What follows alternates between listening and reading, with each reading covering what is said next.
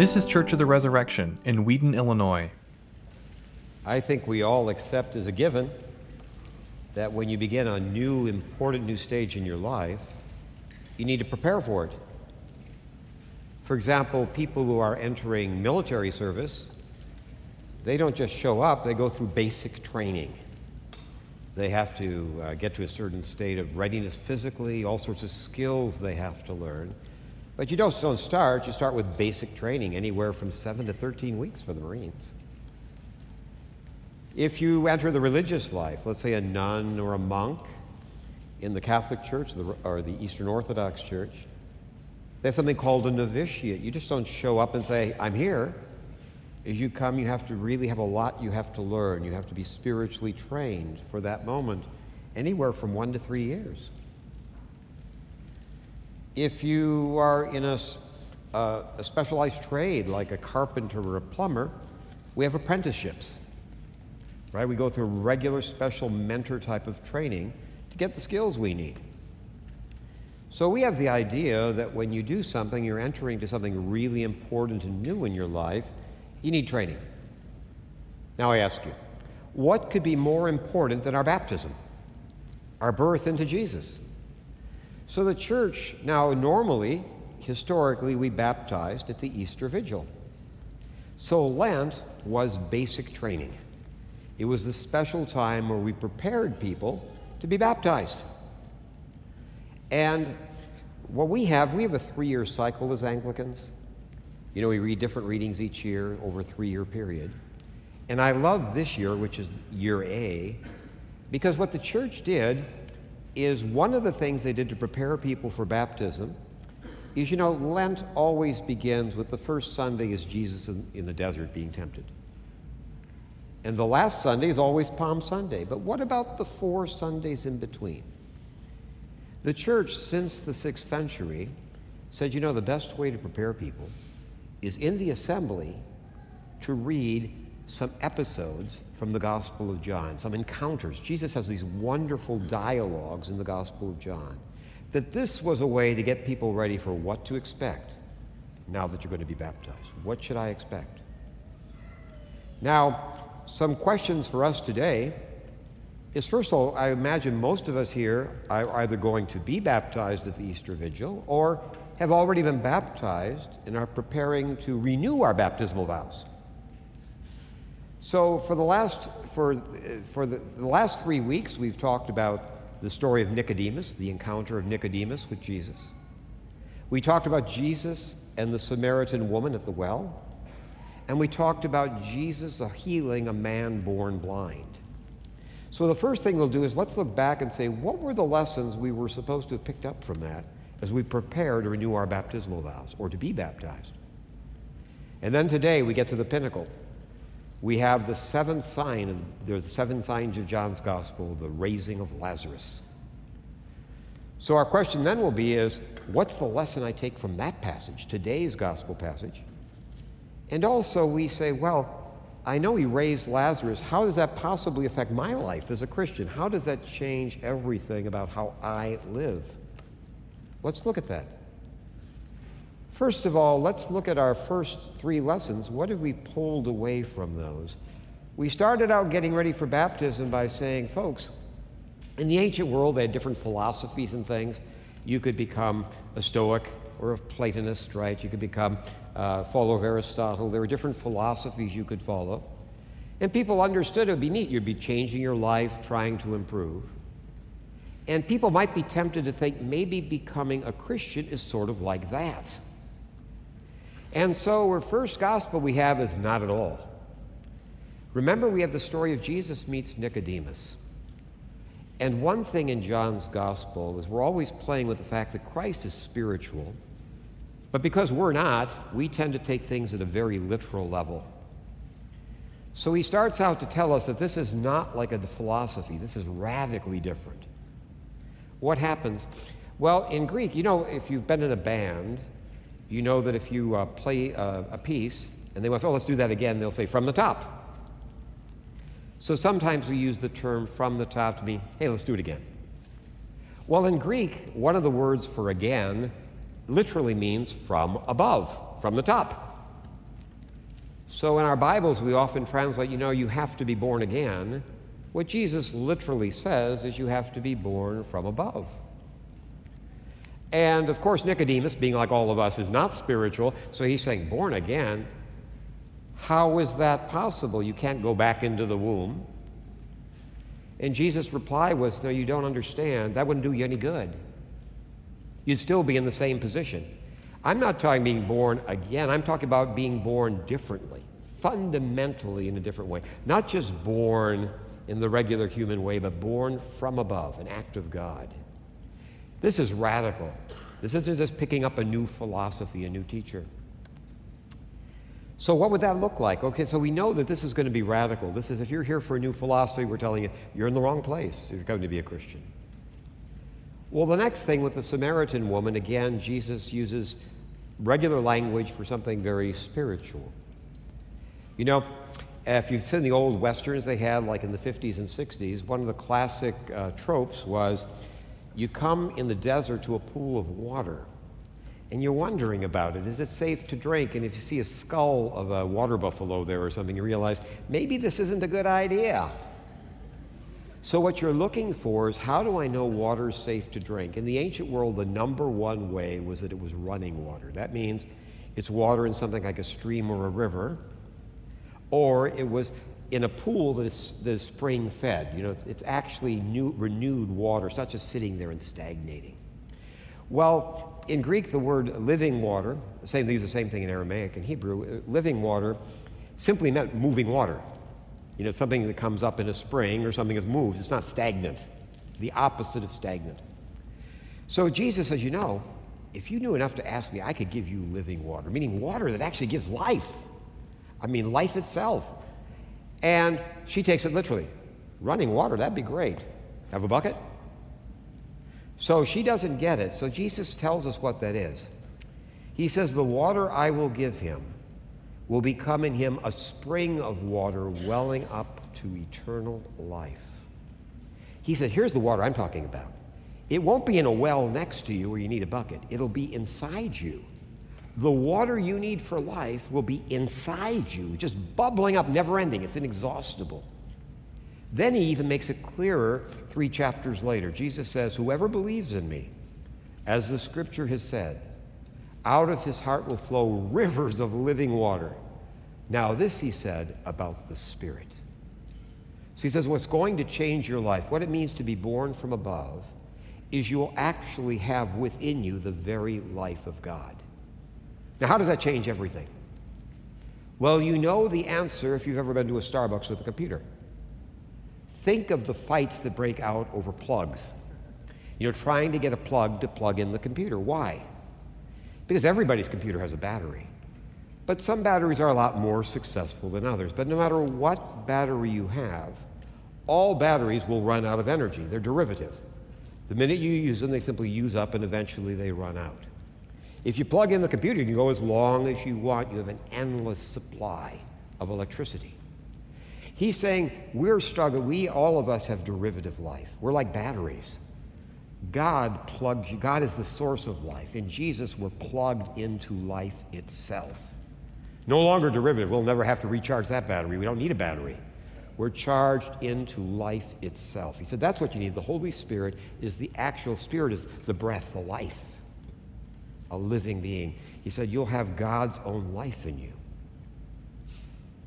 Last week, we talked about the man born blind. And right before the story of the man born blind, we didn't read it last week, but Jesus said, I'm the light of the world. That's sort of good, except if you're blind. No amount of lights are going to do you any good if you can't see. So he said, we have a problem here. Jesus is the light who's come into the world, but the light won't do us any good if we can't see. Now, something you might not know is in the ancient world, people would get better from eye injuries or were partially blind. They could get better. There's some healing sometimes possible. But if you were born blind, you could never fix something that never worked. You can't fix something that's never worked, was what they said in the ancient world. The man said it in the story. Never since the creation has anyone done that. So Jesus is saying, this is our situation with sin. We've all been born blind. There's plenty of light, we just can't see it. So what does he say we have to do? We say, how do I get that living water? We're going to change analogies now. How can we see the light? And the first thing he did seemed very strange. If you recall, Jesus took some spit, put it on the ground, and made some clay out of it, some mud, and he put it on the man's eyes. Well, what's so strange about that? The man is not healed. He's just a blind man with muddy eyes. Okay, nothing has changed, so this is a symbol. What is it a symbol of? He's saying, when I'm talking your condition, this is all of our condition. All of us has spiritually been born in sin, which is blindness. We can't see God. Sin is separating us. He's saying what isn't needed isn't a healing. We need a whole new creation. Because where else in the Bible do we talk about God making something out of clay? It's when he makes the first man out of clay. He's saying, I'm going to have to recreate those eyes. You're going to be a new creation, not a healed creation. A new creature, a new creation. Now, how do we do that? He says, here's what I want you to do. I want you to run. There's a pool called Siloam. I want you to wash there. Period. That's all he says. But they explain in John's Gospel the word Siloam means something, and to Greek readers, they wasn't clear, so they even give us the translation. It's that important. It means the pool of the one who's sent, of the sent pool. S-E-N-T, sent out. Now, why is that important? You know, in Matthew's Gospel, when Jesus talks about himself, he calls himself the Son of Man. Like 46 times, he calls himself, I'm the Son of Man this, Son of Man that. In John's Gospel, he does that, but he more often likes to say, I'm the one who's been sent. The Father has sent me. So Jesus says, you know what you need for healing now? For that new creation of your eyes? You need to wash in the one who's been sent, to wash in Christ, that image of baptism, just as the feeding of the 5,000, image of Eucharist. And he goes and he washes, and what happens? He sees. It's amazing, he sees. And in the early church, we often refer to baptism as the illumination, which is a way of saying the time when God turned on the lights. I love that. The time God turned on the lights in my life. The illumination. So he says, this is how we get that Holy Spirit. We need to be a whole new creation, and that happens when we are washed in the one who's been sent. Which brings us to today. Oh, I should say one more thing here. In that lesson, it was very helpful for people being baptized, because when you're really excited about something, sometimes people don't share your excitement. I was a CPA, and new tax regulations I found thrilling. And amazingly, some other people didn't. You know, you go to a party and you start talking about the code, and suddenly everybody has to refresh their drinks when they have full glasses. So you're saying, my life has changed. Wow, everyone is going to see this and share my joy, except that's not what happened last week. First of all, everybody who knew him thought there must be some mistake. They're saying, you look like the guy, but it just can't be. People who knew him all their life. Nah, that just can't be. This can't be. It doesn't make sense. I know you. This can't be true. I know you. This can't be true. Then you think the parents would be delighted. Imagine having your child who can't see. You'd think they would really be thrilled, jumping up and down. Oh, no. Jesus had made enemies in bad places. And so the word was out saying good things about Jesus could get you in trouble. And so when they say, what do you have to say about this? And say, whoa, yeah, we know him, he's our son. But, you know, he's on his own. You know, he lives on himself. You talk to him. Talk about family of origin issues. Okay. Okay. Then finally, we have, well, certainly religious people will understand. So they go to the Pharisees. Clearly, these are the profession. They wear the funny clothes. They're the professional religious people. They will certainly get this. Boy, did he call that wrong. You see, to make God's life easier for him, they had actually told him how he was supposed to behave. They gave him directions. Here's what you will do and when you will do it. And since he is healed on the Sabbath, that just did not work. So no one got it. And they're saying, that's going to happen in your baptism, he's saying. You expect people will share this joy. You're going to get a lot of incomprehension. Get with it. That's what's going to happen. But he said there's good news here. What happened last week is, what did that man keep doing? And this guy had no education. He had been blind from birth. You know, he was a beggar. Is what happened is he said, I don't know, all these smart people are talking. He said, he kept saying, all I know is I used to be blind and now I can see. That's a fact. And he says, just hold on to your experience of God. Don't let anyone talk you out of what you've experienced. And also there was good news, because all this opposition, instead of discouraging the man, actually caused him to grow in his faith. The first time he talked to people, they said, who healed you? And he said, some guy called Jesus. Literally a man called Jesus. That's not the best testimonial. Another paragraph later, he's saying he's a prophet. And at the end, he's saying, he's the Son of Man, the Messiah, and he worships him. So he's saying, yeah, you're not going to be understood, but you know that your faith is actually going to grow. So those are the lessons we've had in our first 3 weeks of our 4 weeks, of John. So today we get to the passage on the raising of Lazarus. Now, because it's a long passage, we did not read the first few lines of what happened before Jesus got to Bethany. And I love that part of the story, so let me just tell you. First of all, who are Mary and Martha and Lazarus? Well, they're very special people in Jesus' life. For example, if you have an apartment on the Upper West Side of Manhattan, you're going to have friends from college you never knew were close.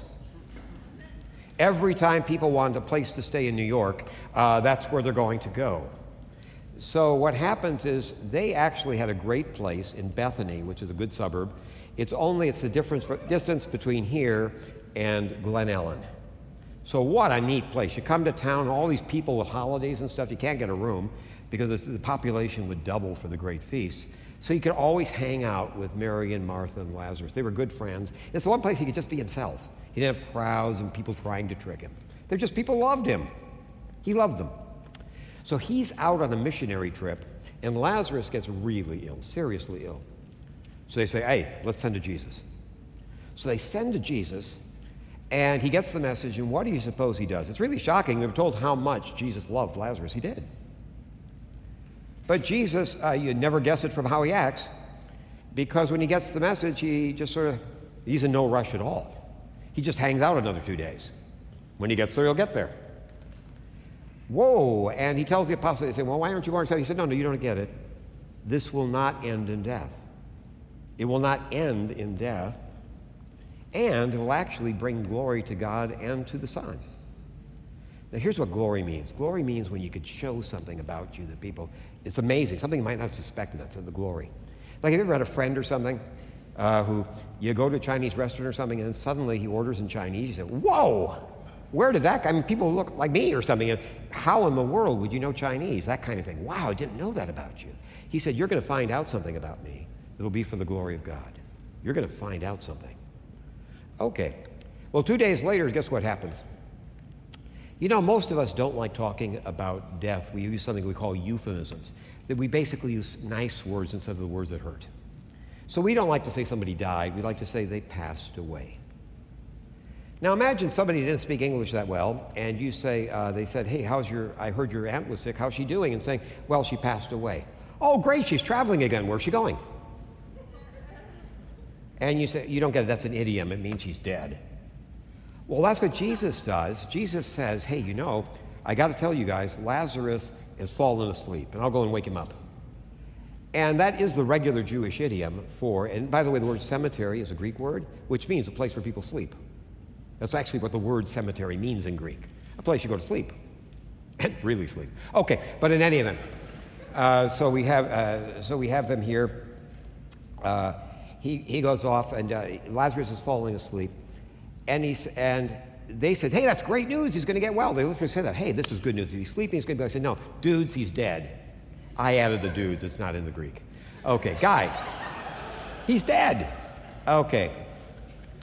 So, but actually, okay, what Jesus says is going to turn out to be literally true. When Jesus comes, he's going to wake him up. He's going to bring him back. So he comes and meets Martha. Martha comes out to meet him. And Martha says, first of all, she says, Lord, If you had been here, my brother never would have died. And this is like having somebody. I have a brother who's a physician. I have a son who's a physician. And I'm saying that the thing is, let's suppose we had a family gathering, and one in our family had a heart attack. A lot of us are really old now. Had a heart attack. We said, if you had been able to make Thanksgiving this year, it's not a reproach, but that would have been great. He probably would still be alive because you'd know what to do. You know, we just couldn't get help in time. That would have been great. If you'd been here, our brother's saying, we know you have power. If you had been here, you would have done something. We understand that. Actually, Mary will say the same thing. Lord, if you'd been here, we know he'd never have died. And we understand, like with the doctor, we'd say, son, you're a great doctor, but when people are dead, that's all you can do. That's the boundary. That's your boundary of all we can do. Well, then Martha she goes to a whole different place. She said, but even now, this man isn't just dead. He's buried and rotting. If you ever wondered, why do they keep talking about Jesus rising on the third day? In Jewish tradition, corruption of the body officially begins on the fourth day. So Jesus never sees corruption. So the body's rotting. When they come to the tomb, they say, we can't open, it's going to smell. I mean, the body's rotting. But she says, even now, I think you have power. Even now, I know God will do what you want. That's faith. So what does Jesus say? He says, your brother Lazarus will rise again. Now, how does she respond? She understands it in terms of a profound truth of the Jewish faith. You know, basically, yes, there's a resurrection of the dead. She said, I know that on the last day he will be raised. It's the comfort we offer people when people pass away. We say, you know, your brother, this is not the end. You know, he will rise again. We say that at funerals, in the sure and certain hope of the resurrection.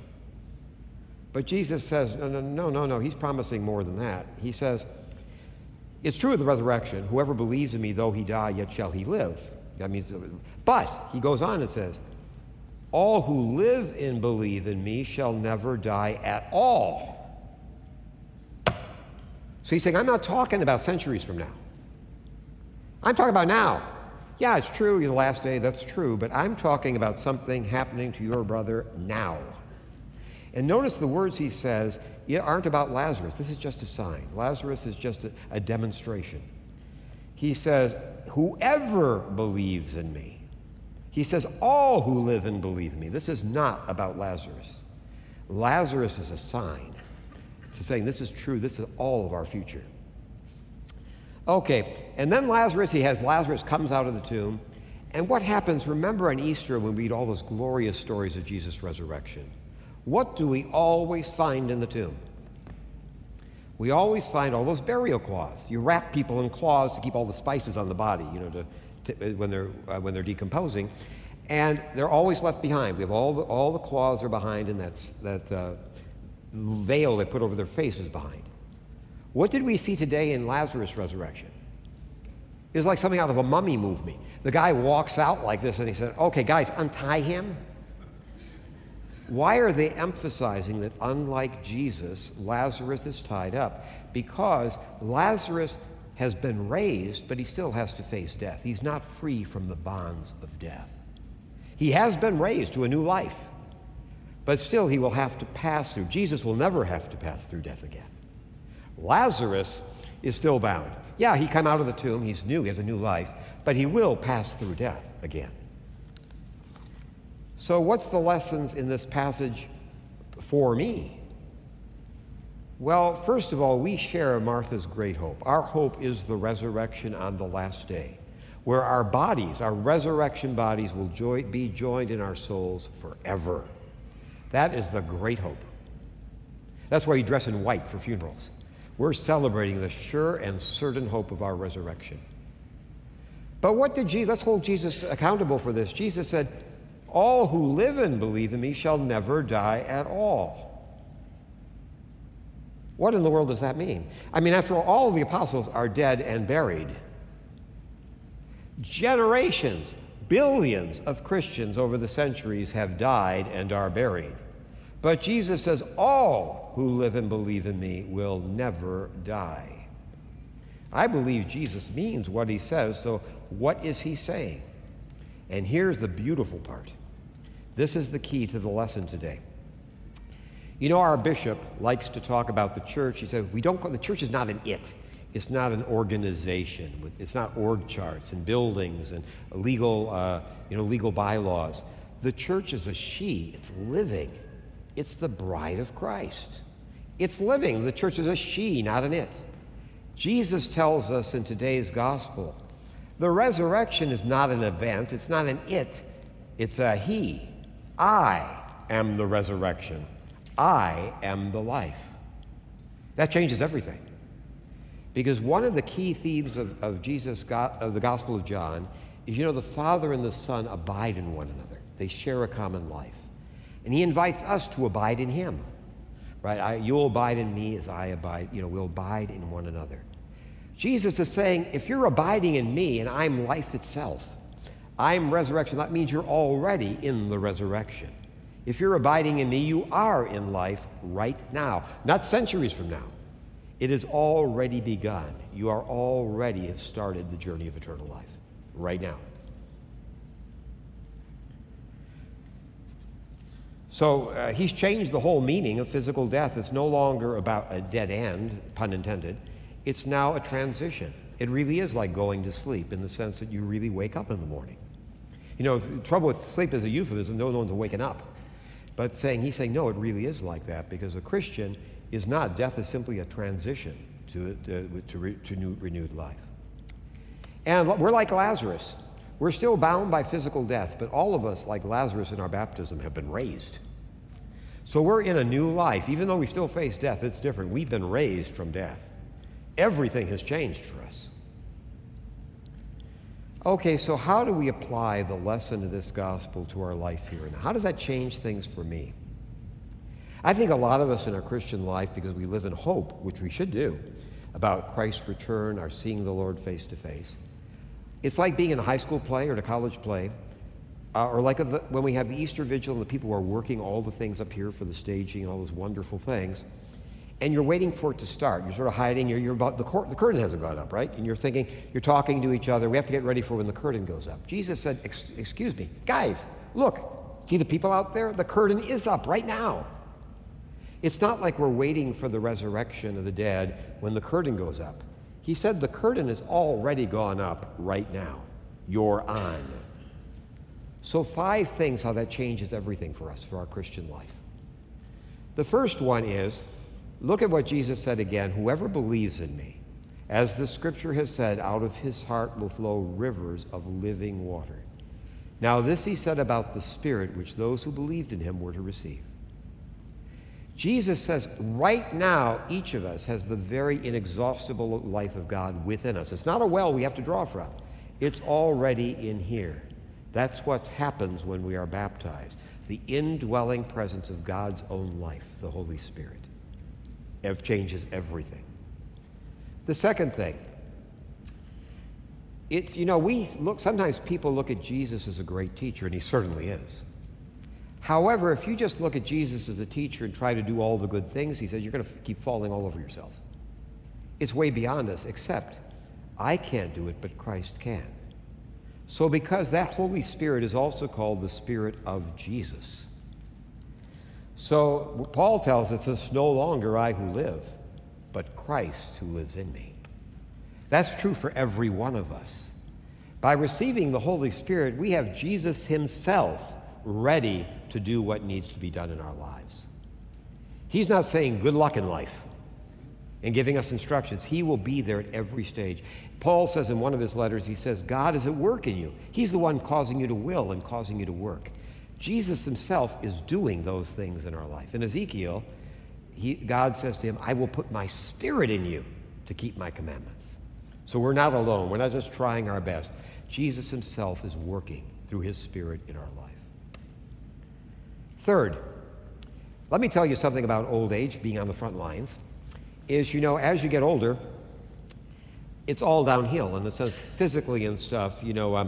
How do you define, people when you're young, they say, hey, you look good. Look, how are you doing? When you're my age, they say, hey, you're still alive. Okay. Who knew? But in any event, we know, in the morning, I wake up and I look in the mirror and say, who's that old guy? You never get used to it. But we know that our bodies physically decline. That's not true of us in our new life. My favorite verse in all of the Scripture is 2 Corinthians 3:18. It says, "As we all with unveiled face, beholding the glory of the Lord, are being transformed into that same image, from one degree of glory to another. From this comes from the Lord who is the Spirit." He said that Holy Spirit in you is actually a fountain of youth. It's renewing you. You know, you're renewed on wings of eagles, it says in the Hebrew Scriptures. You're actually getting younger spiritually. You are being transformed from glory to glory. You're not going downhill, you're going uphill. Instead of being like someone like me and being old and getting older, you're like an athlete who's training. Every day you train, you're getting stronger. You can run farther, you can lift more. He said, no, you'll be transformed. Fourth, how can I know that this is real for me? You know, some of us as Christians act like our Christian faith is sort of like a job interview. You go there and you say, I certainly hope I'm chosen. I hope it works out. I think I did a good interview. But you don't really know until you get that call. You're not sure. You're not going to basically start spending the money. Okay, we know because God gives us the Spirit. We have that swelling. It's the Spirit that says, Abba, Father. So we have in 2 Corinthians, Paul says, it is God who established us with you in Christ. And he's anointed us. And he has put his seal on us and given us his Spirit in our hearts as a guarantee. Now, a seal, if you're unaware of it, in the ancient world, you showed ownership by putting a seal. It's their version of a barcode to say, this, I own this. So he says, God has actually put a seal on you. That's the Holy Spirit. If you doubt who you belong to, you have the Spirit saying, you're my Father. That means you're God's. That's the barcode. You belong to God. At baptism, we anoint with oil and we say, you know, you're sealed with the Holy Spirit. You're marked as God's forever.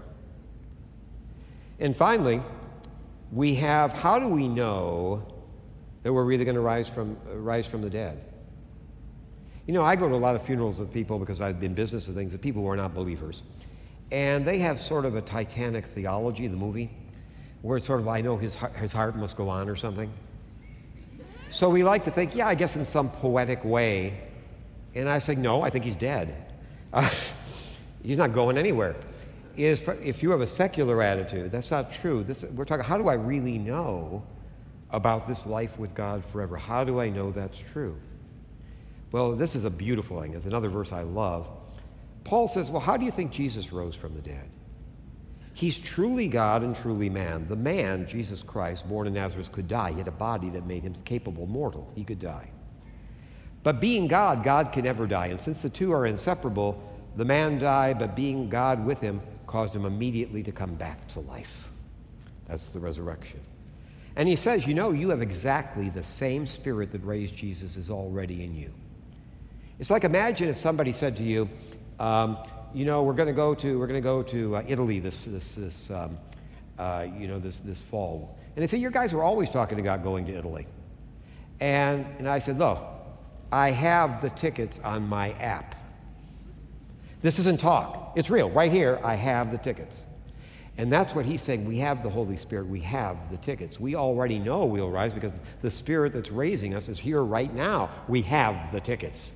If the Spirit of him who raised Jesus from the dead dwells in you, he who raised Christ Jesus from the dead will also give you life to your mortal bodies through his Spirit, which dwells in you. So let's conclude. You know what really stops us from being the men and women God made us to be, full in the image of God? It's the fear of death. That's why we're afraid of missing out.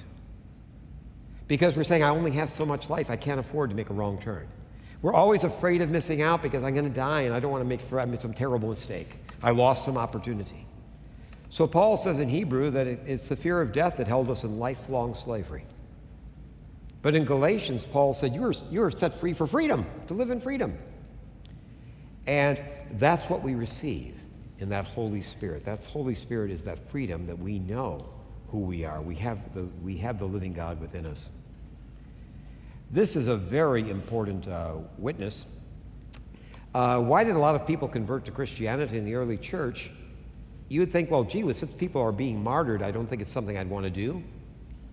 But here's what really amazed people. A lot of us say, yeah, people say those things, and they really want to believe them. But when push comes to shove, you see what people really believe.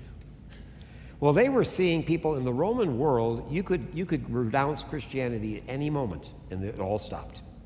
You could always walk away.